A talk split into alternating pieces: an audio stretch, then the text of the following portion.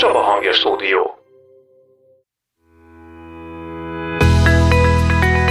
A bibliaolvasás munka, feladat és kihívás.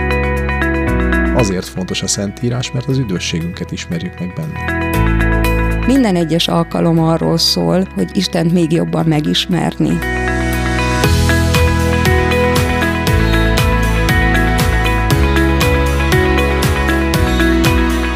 Hit útján járva az egyetlen megbízható térkép a kezünkben a Szentírás lehet.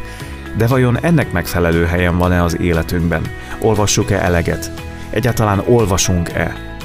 A Biblia szerepe időről időre változik ugyan, jelentősége azonban mit sem csökkent az évszázadok alatt.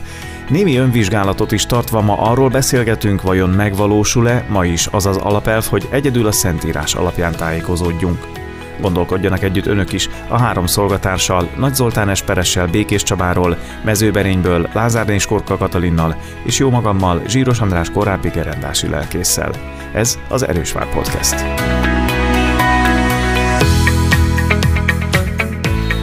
Legutóbbi adásunkban, amit a reformációhoz kötődően készítettünk, az igenek és nemek fontosságáról, annak szerepéről beszélgettünk, illetve arról, hogy mi mindenre kell igent, nemet mondanunk, és hogy az ebben való különbség tért el legfontosabb eh, fegyver, fegyvere, szükségessége az ismeret, hiszen eh, ahhoz, hogy meg tudjuk ezt a kettőt különböztetni, ahhoz tudnunk kell, ismernünk kell azt a szilárd alapot, amire az egész életünk épül, és ezt a szilárd alapot jelentette a reformáció korának megújulásában a Szentírás. Luther számára az egyik legfontosabb alapelv az volt, hogy minden olyasmit, amit a Szentírás alapján igaznak vélt, arra igent mondott, és ami azzal nem volt összeegyeztethető, azt kizárt arra nemet mondott. Ebből született az egyedül szentírás alapján a szóla scriptúra elve, ami a mai napig egy nagyon fontos alapelve egy házunknak, hiszen ma sem tekintünk mást ma sem veszünk mást alapul a tanításunkban, mint magát a Szentírást, de hogy ezt hogyan is éljük meg ma a mindennapokban, erről beszélgetünk a mai adásunkban. A szóla scriptúra elve a gyakorlatban az vajon hogyan valósul meg? Ti hogy érzitek, mennyire van ma fontos szerepe a Szentírásnak, vagy elkerülte valahova a szélső polcra a Biblia ma már? Hát megfigyelhetünk azért érdekes ö, folyamatokat mai világunkban. Egyrészt azt, hogy a Szentírás az még mindig ö, nagyon nagy példányszámban kiadott könyv, és, ö, és nagyon sok fordítást élünk meg még most is, és újabb fordítások keletkeznek. Ugye a nyári időszakban volt az Ez, a, az a nap rendezvény Budapesten, amelyre egy külön Jézus Biblia került kiadásra, egy olyan Biblia fordítás, ahol már az Ószövetségben is külön jelzik a, a Szentírás szövege melletti e, jegyzetfülöken, hogy, hogy mi az, ami Jézusra utal, és mi az, ami Jézusra mutat. Tehát, hogy készülnek újabb Biblia fordítások. Ez az egyik oldala. E, a másik viszont, hogy talán kevesebben vannak, akik valóban a mindennapi bibliaolvasást komolyan veszik, még úgy is, hogy hogy azért mindenféle platformon meg lehet már találni a Szentírást az interneten, mobiltelefon applikációban, még az evangélikus.hu alkalmazásban is a napi igét el lehet olvasni.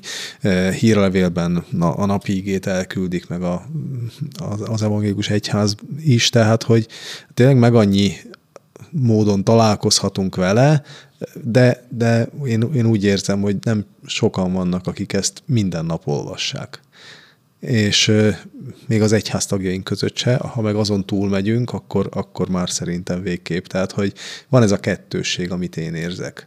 És emiatt a, a, a szóla scriptúra elv azért szerintem már nagyon mérsékelten érvényesül a mai világban ma már nem is akkora az értéke a Szentírásnak, mint sok-sok évvel ezelőtt volt, hogy az egy óriási öröm volt, hogy valakinek van Bibliája. Azért gondoljunk arra vissza, hogy évtizedekkel ezelőtt egy átlagos családban kettő könyvnek mindenféleképpen kellett lennie, vagy lehet, hogy nem is volt több, csak kettő, a Szentírás és az énekeskönyv.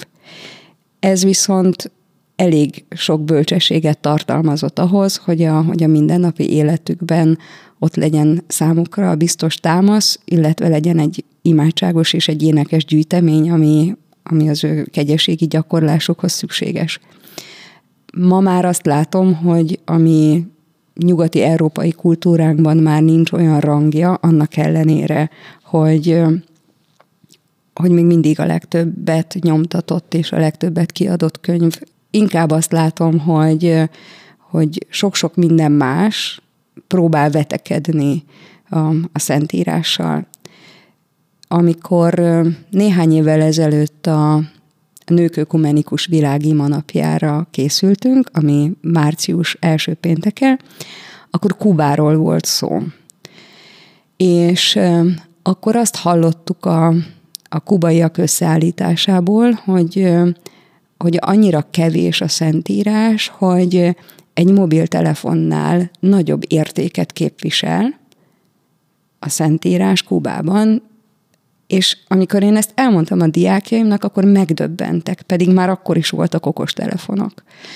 Tehát én azt látom, hogy itt most bősége van, a bőség zavara, mint ahogy az előbb is mondta Zoli, hiszen a, a, a Vizsai Bibliának faximile kiadását meg lehet vásárolni gyönyörűen bőrkötésben, vagy aranyélmetszett Bibliát lehet vásárolni.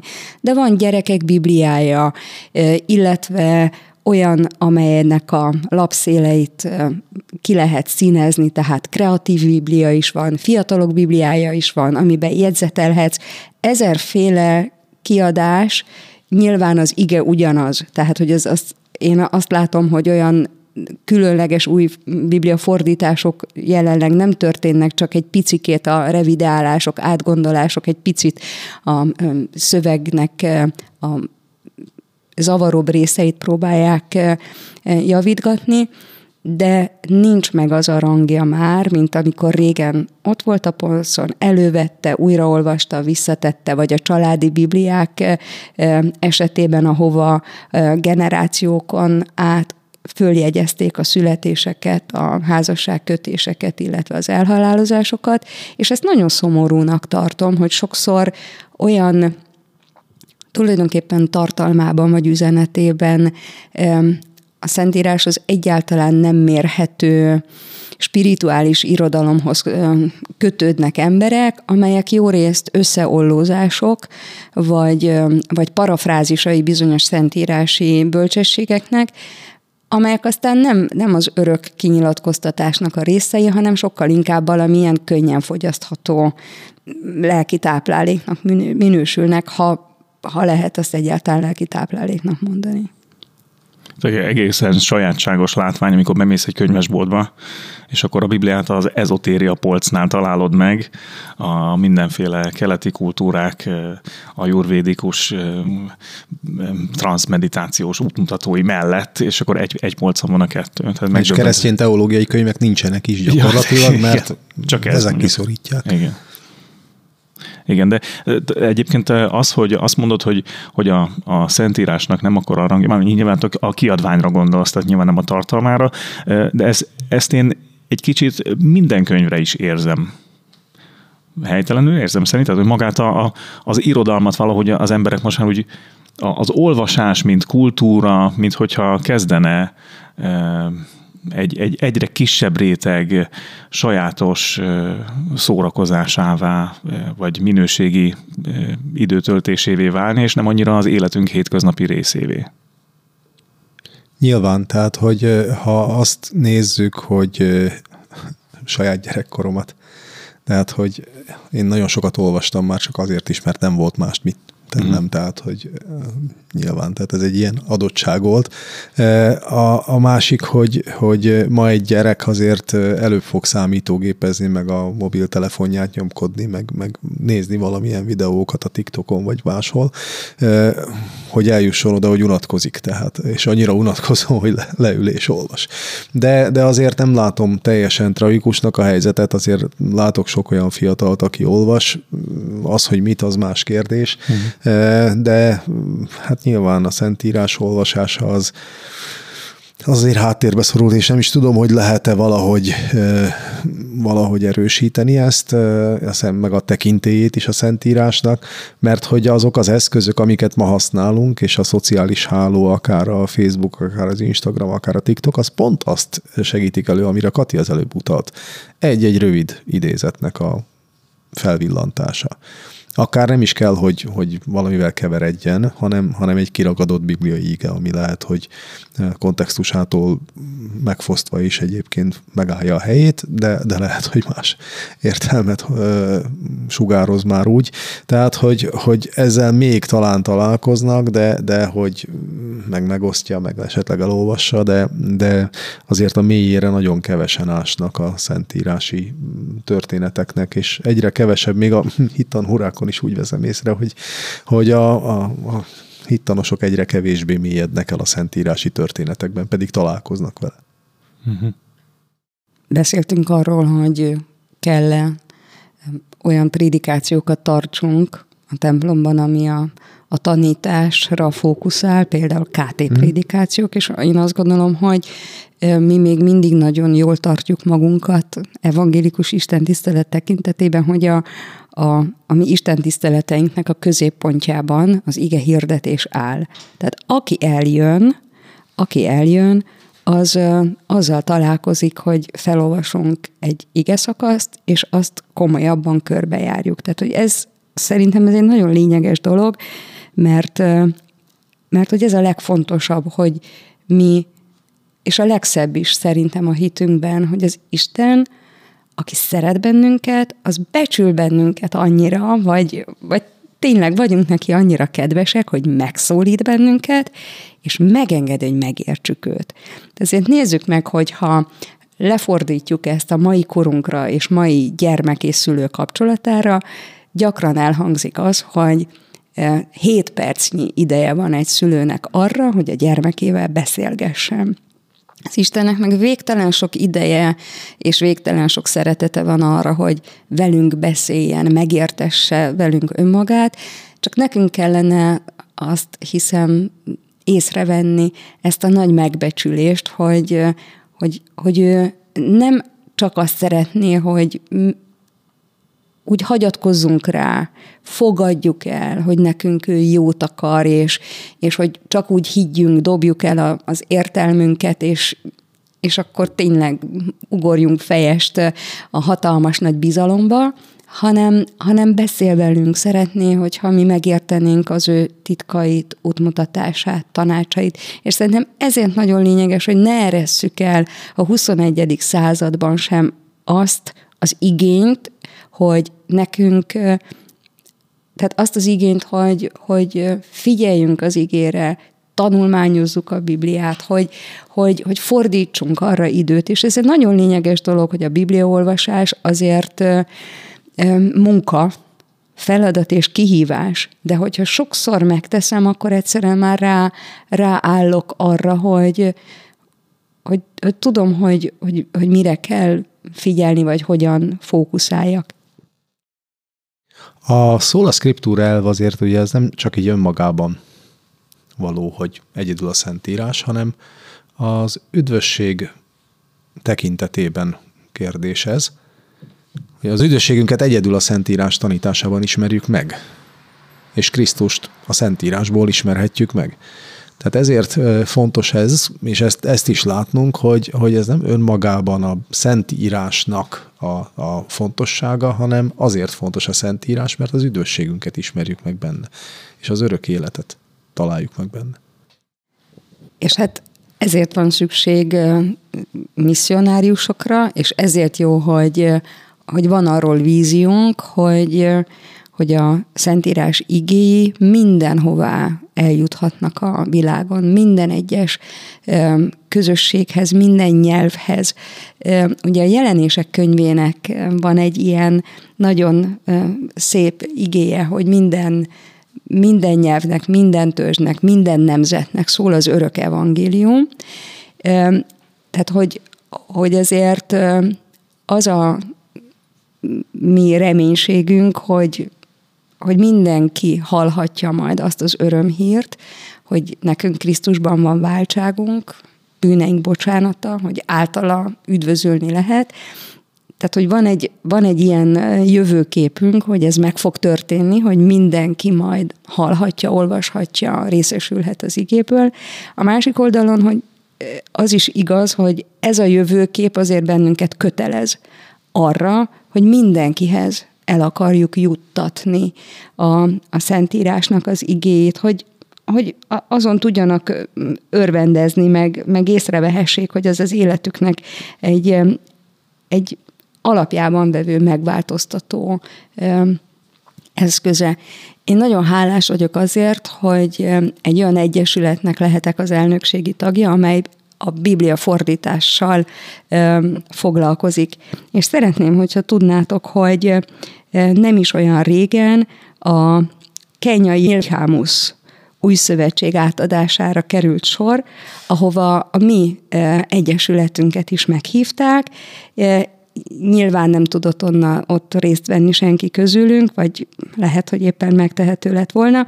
A lényeg az, hogy, hogy a, a Szentírás átadásának az ünnepén, hiszen ez egy átadási ünnep, amikor, amikor egy népnek odaadják a saját nyelvén szóló igét, a Szentírás átadási ünnepségének során, mint projekt, projekt támogatókat bennünket is megemlítettek. Ez egy óriási dolog, és azt hiszük, hogy, hogy ez a reformáció korában történt, meg Vizsolyban történt esemény, amikor az igét az arra kiválasztottak, lefordították, meg átadták mm, az adott népeknek és az adott nyelveken végre megszólalt az Istennek a szava. Ez ma is így van. Rengeteg eh, nyelvész, magyar bibliafordító is dolgozik azért a világ rengeteg pontján, hogy azok az emberek, akik még sohasem hallották az igét a saját nyelvükön, azok találkozhassanak vele, sohasem olvasták azt.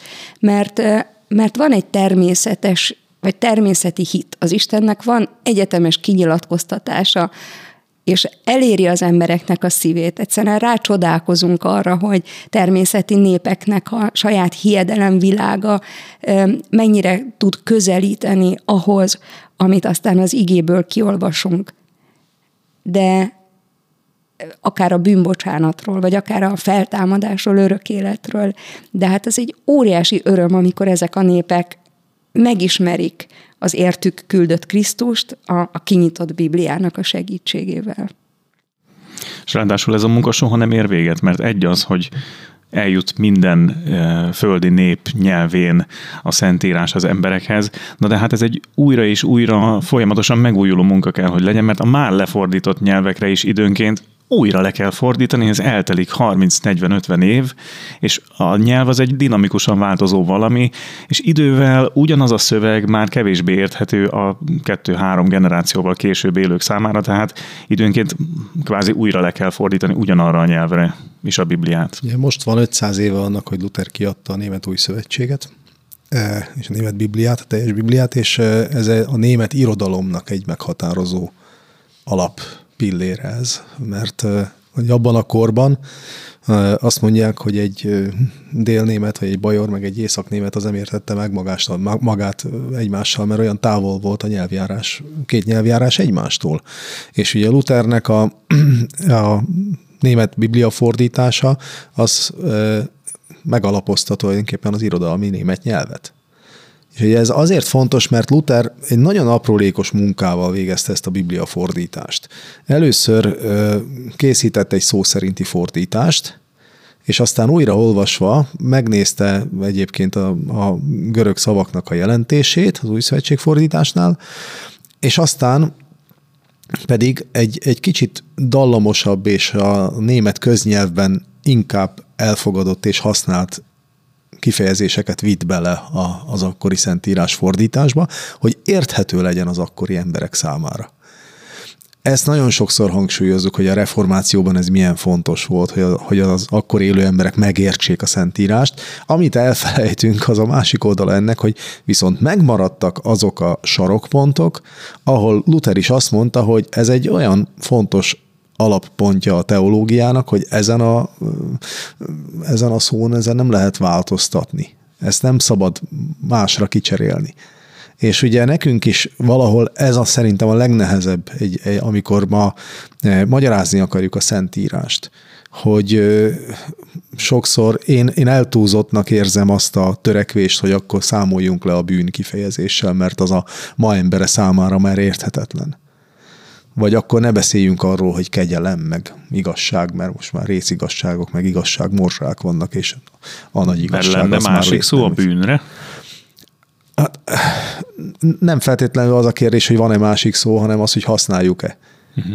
Vagy, vagy felülünk arra a divatos hullámra, hogy ez legfeljebb csak rossz érzetet kelt az emberekben, úgyhogy ezt ne nagyon akarjuk bolygatni, maradjunk meg abban a jó érzésben, hogy milyen jó nekünk élni, és, és ne, ne nézzünk tükörbe, hogy közben meg a bűneink mit okoznak számunkra. Na szóval csak ezt akartam mondani, hogy, hogy az egyik oldalon ott volt Lutherban a, a nagyon modern és nagyon korának megfelelően élő és alkotó ember, hogy azt értsék, amit ő fordít, de azért a legfontosabbakban nem engedett. Hmm. És talán ez a legnehezebb ezt bölcsen látni. Én egyébként nagyon nehezen váltok biblia fordítást, tehát hogyha megszoktam, akkor, akkor nekem nehéz váltanom és egy másikat elkezdeni használni. Hát főleg, amikor már bizonyos fordulatokat kívülről Ezt tudsz. Természetesen, igen. igen. Ezt mondja Luther, először is tudnod kell, hogy a Szentírás olyan könyv, amely minden más könyv bölcsességét bolondsággá teszi mert egyik sem tanít az örök életről csupán ez. Ezért nem bízhatsz sem az értelmedben, sem a tudományodban, mert ezekkel itt nem így semmire. Más a, a Szentírás intenciója, mint bármely más e, irodalomé, bármely más könyvé, és én éppen ezért tartom nagyon fontosnak azt, hogy nem kell túlságosan modernítani vagy túlságosan a, a jelen idomítani, mert ezáltal óhatatlanul is el fog veszni az, ami, ami ténylegesen közel áll ahhoz az eredeti görög vagy héber nyelvi szöveghez, ami ott és akkor abban az időszakban, amikor az Isten megíratta a, az ihletet emberekkel, az, az ott benne volt. Mert hogyha ha, ha mi most azt mondjuk, hogy szükséges, hogy a mai kor embere megértse, nyilván ebben igazunk van, de azért a tartalmi kérdéseket el fogjuk veszíteni, hogyha, hogyha ezeket az alapvető igazságokat, vagy az alapvető üzeneteket, ezeket a mai kor igényéhez akarjuk illeszteni. Tehát nekünk magunkat az igében kell megtartani, és inkább arra kell fókuszáljunk, hogy azt próbáljuk tanulni, és abban mélyedjünk el, ami ahhoz a tudományhoz szükséges, és nem pedig csak a, a mai korhoz illeszkedjünk, és a mai kor emberéhez. Valószínű megint a Biblia fordító misszionáriusokhoz kellene forduljunk, hogy jól értsük azt a kort, azt a kultúrát, azt a nyelvezetet, és ne felejtsük el, hogy egészen pontosan amikor megíratott a Szentírás eredeti nyelveken, az ott milyen alapvető üzenetet akart átadni. Tehát a kettőnek valahogy nagyon szervesen egybe kell lenni, és, és nem csak egy szöveg újítást kell megtegyünk, hanem hanem elsősorban azt, hogy, hogy megtartsuk magunkat abban, amit az Isten nekünk mondani akar. Én is azt gondolom, hogy nem, nem a korszellemnek kell megfelelni egy biblia fordításnak, és szerintem ezt Luther jól érezte és jól látta. Tehát ő az érthetőségre helyezte a hangsúlyt, és nem a korszellemnek akart megfelelni. De még inkább kihangsúlyozza ez a, annak a fontosságát, hogy, hogy milyen fontos a Biblia magyarázat. Tehát Luther miközben kiadja a Bibliát, és, és elősegíti azt, hogy minél többen hozzáférjenek, és olvashassák, és magyarázhassák, amikor ugye ott a, a, a paraszt felkelés csitítani kell, akkor azért azt is kijelenti, hogy hát azért az magyarázza a Bibliát, aki annak eredeti nyelvét is ismeri, és tudja, és, és jó tudja magyarázni. Tehát, hogy, hogy ebben, ebben azért volt egy, volt egy olyan irányítás aztán, hogy, hogy ne, ne bárki álljon neki magyarázni a Bibliát, mert nem olyan egyszerű az. És nem elég a, a német fordítást elolvasni Luther idejében, és nem elég ma a mai fordítást elolvasni, olvasni nagyon sokszor ahhoz, hogy értsük a mélységét. Nagyon, én nagyon szeretem például a Biblia órai alkalmakat, amikor arra készülök, mert ott, ott van, meg hát nyilván az igehirdetésekre is, de hogy a Biblia órákon van idő erről beszélgetni, sokkal több, mint egy igehirdetésben.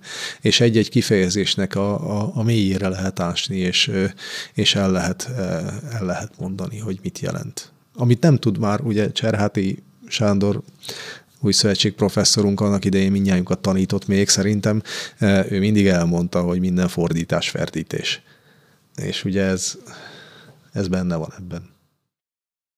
Nyilván, mivel ugyanazokat a professzorokat hallgattuk, előjönnek az emlékeink. Nekem az jött elő az előbb, hogy azt mondta a professzor úr, hogy az ige nem trambulin, amitől aztán jó messze el lehet rugaszkodni, és én sokszor ezt érzem, hogy, hogy hát most ilyen ugródeszkának gondolják sokan a bibliai igét, hogy na itt van valami, amire aztán az én személyes lelkiségem vagy kegyességem rezonál, vagy éppen az adott hely, élethelyzetem majd, majd ahhoz passzol, vagy, vagy megpróbálok abból valamit ilyen szituációorientáltan kihámozgatni, az Isten szól hozzánk, neki van személyre szabott üzenete nekünk. És nekünk ezt kellene tudni megismerni. És ezért lényeges az, hogy szálljunk oda csendet, időt, figyelmet. Keressünk olyan embereket, akikkel ezt együtt tudjuk csinálni. Én, én most nagyon örülök annak, hogy, hogy kettő kis létszámú bibliórai közösségünk van, két külön életkorú csoport, nyilván más hétköznapi helyzetekkel, háttérrel rendelkezők ők, de más személyes hitúttal is. Akik idősebbek, azok veretesebbek, régóta nagyon komoly bibliás testvérek, akik fiatalabbak, azok nyilván az életüknek még életükben még nem feltétlenül ették meg a kenyerük javát, és, és másfajta kegyességgel, vagy, vagy, vagy más módon nyúlnak oda az igéhez. Talán még nem volt annyi idejük ebben ennyi, ennyi figyelemmel részt venni. A lényeg az, hogy én nagyon örülök annak, hogy, hogy azért van egy gyülekezetünkben annyi ember, akikkel lehet leülni, és, és komolyan beszélgetni arról, hogy bizonyos ige szakaszok mit is közölnek, vagy az ige szakaszokban az Isten mit közöl számunkra. Mit bírunk megérteni, és mi az, amit meg kellene értsünk ezeknek a, a részeknek a segítségével magából Istenből, mert hogy minden egyes alkalom arról szól, hogy, hogy Istent még jobban megismerni. És persze vannak dolgok, amiket tudunk Istenről, ilyen alapvetőek, de de aztán egy-egy bibliai szakasz azért mégiscsak közelebb visz bennünket az ő, az ő személyének a titkához. És nem fogunk új kinyilatkoztatásokra rálelni, ez is teljesen bizonyos, hogy semmi olyan nem lesz majd előttünk, amit már valaki ne fogalmazott volna meg, vagy ne írt volna le, de azért számunkra ezt együtt, ezt a munkát együtt végigcsinálni, ez megint egy öröm, és ez megint egy lehetőség arra, hogy azt mondjuk, hogy mi akkor közösen értettünk meg valamit még jobban Istenről, vagy Istenből. És nekem ez egy nagy dolog, amikor ott van mondjuk egy, egy 65 éves ember, vagy egy 70 éves ember, és azt mondja, hogy én erre még így nem is gondoltam. Pedig már évtizedek óta bibliás, imádkozó, hűséges egyháztag, és azt mondja, hogy most ezt az értelmét, amit együtt felfedtünk ennek az igerésznek, ezt most újként fogom magammal hazavinni. És nagyon lényeges, hogy lehet ám otthon olvasni a, a Bibliánkat, meg lehet kommentárokat keresni, meg magyarázatos Bibliát vásárolni, de szerintem annál nagyobb öröm és egymást erősítő gyülekezeti lehetőség nincsen, mint ami a bibliórákban van. Szóval én erről a helyről is mindenkit arra bátorítok, hogy keressen olyan embereket, akikkel beszélni tud a Szentírásról, akikkel együtt tud a Biblia fölé odahajolni, és annak az értelmét közösen próbálják boncolgatni, illetve amelynek a segítségével együtt tudnak közelebb kerülni Istenhez hasonló tapasztalatom volt nekem is az elmúlt héten. Egy, egy tragédia kapcsán írt egy lelkész egy rövid néhány igei gondolatot, és erre reflektáltam, hogy nagyon jó volt ezt olvasni, és akkor a válasz az az volt, hogy hát igen, ilyenkor érezzük meg igazán az igének a, az erejét. Tehát, hogy nekünk lelkészeknek is szembesítő erejű ez, hogy, hogy valóban egy-egy egy tragédia okán, amikor meg kell szólalnunk, és, és kell valamit mondanunk, akkor az igéhez tudunk nyúlni, és annak az ereje akkor igazán megmutatkozik.